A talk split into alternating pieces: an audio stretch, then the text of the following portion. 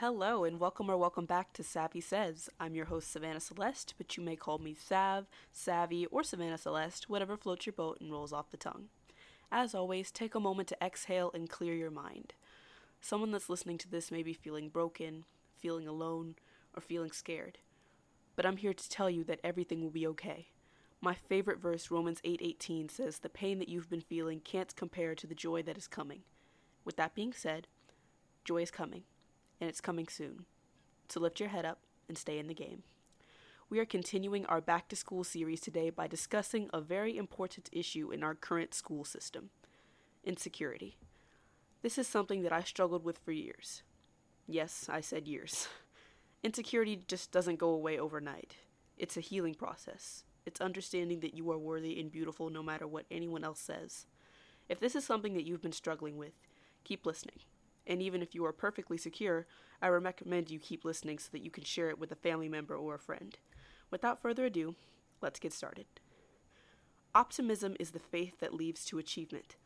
Nothing can be done without hope and confidence. Quote by Helen Keller To overcome insecurity, we must first know what it is. The first definition I found says insecurity is defined as uncertainty or anxiety about oneself, a lack of confidence. The second definition says the state of being open to danger or threat, lack of protection. Let's break these definitions down even further. The first definition says uncertainty or anxiety about oneself. Notice that it said oneself. Insecurity stems from the way you look at yourself. No one else is criticizing you the way you are criticizing yourself. I was definitely the person that couldn't take a decent selfie because I would pick at the smallest detail and get worried that everyone would think I was ugly. Listen carefully when I say this. You cannot define your beauty in terms of a selfie, someone's opinion, or what social media defines as beautiful. Fashion trends change like the weather. You will never be pleasing to everyone. Just go with your own style. And you know what that's called? Being authentic. Create your own vibe. You set the standard for beauty. Don't be a follower, be a leader. My great grandmother always used to say, be yourself or be by yourself. What that means is there is no one like you, and everyone else is already taken, so be comfortable being who you are. Now for the second definition, which says the state of being open to danger or threat, a lack of protection. Notice the way it says lack of protection. If you've been listening to this podcast, you guys know that I am a Christian. Even if you're not, just please keep listening because maybe this is exactly what you need to hear today. Reading our Bible and understanding what it says about our worth is protecting ourselves. If we don't stay consistent in our word, we are making ourselves subject to all the criticism that the enemy wants us to believe about ourselves. One thing that I love about God is that He wants us to know that we are beautiful. He says it over and over again in the Bible, approximately over 20 times. He specifically says, You are worthy. I serve a God that makes sure that I know I am loved, that I am worthy, that I am beautiful as I am. What I love is the fact that He's perfect. There's literally nothing wrong with God, and yet He tells me to come as I am. I don't need to dress up. I don't need to do my hair. I don't need clear skin. Clear skin. he says you are beautiful just like that, with your acne, the rolls in your stomach, and large forehead, because in the end, none of that is going to matter. If you're like me, anecdotes help you understand things better, so listen to what I'm about to say. Imagine going to the red carpet. Everyone you love is there Tom Holland, Daveed Diggs, Oprah, everyone that you think is amazing. If you went to the Oscars in jeans and a t shirt, more likely than not, some people are going to look at you strangely. They will make you feel inferior for coming in the way that makes you feel the most comfortable. Jesus doesn't do that. He'll say, You look stunning. Come into my presence so that I can make you feel loved. That's the God I serve. Being quite honest, my confidence didn't always come from him. It used to come from a nice outfit, a good hair day, or a compliment. What I noticed about that kind of confidence is that it is superficial. Because what happens when you get pimples? What happens when the guy that you liked meets someone that he likes better? What happens when someone decides that you don't meet their standard of beauty? That confidence disappears. However, when your confidence comes from someone who is never changing, everlasting, and all knowing, it is permanent. You are no longer tied to a superficial feeling of happiness. You are now blessed with faith based joy. My confidence comes from God.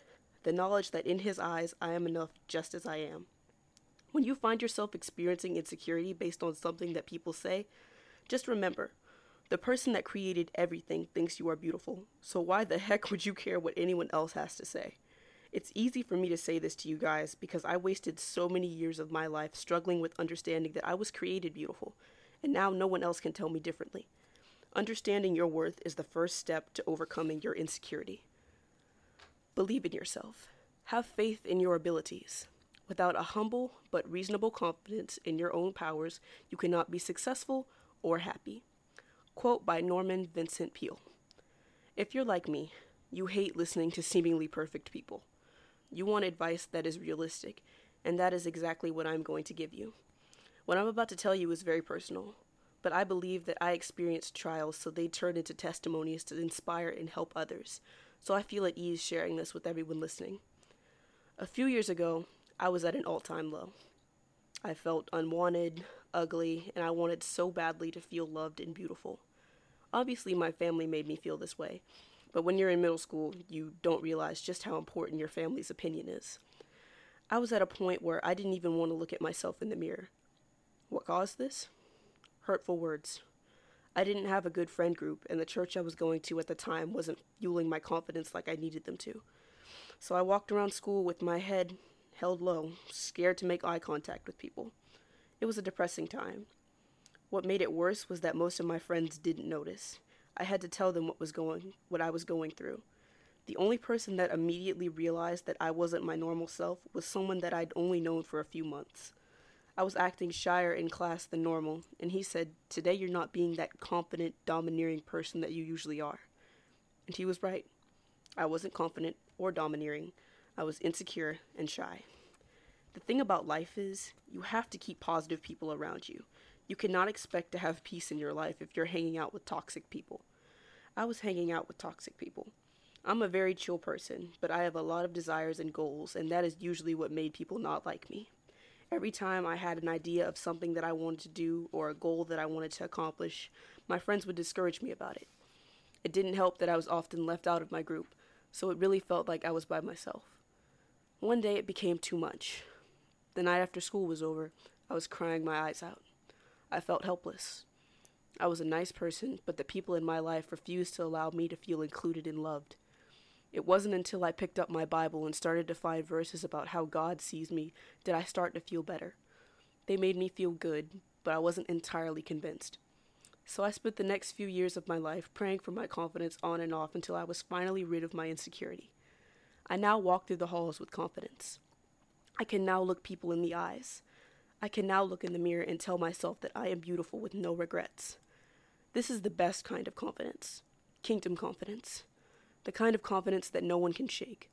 The kind that is unfathomable but completely attainable. My God confidence.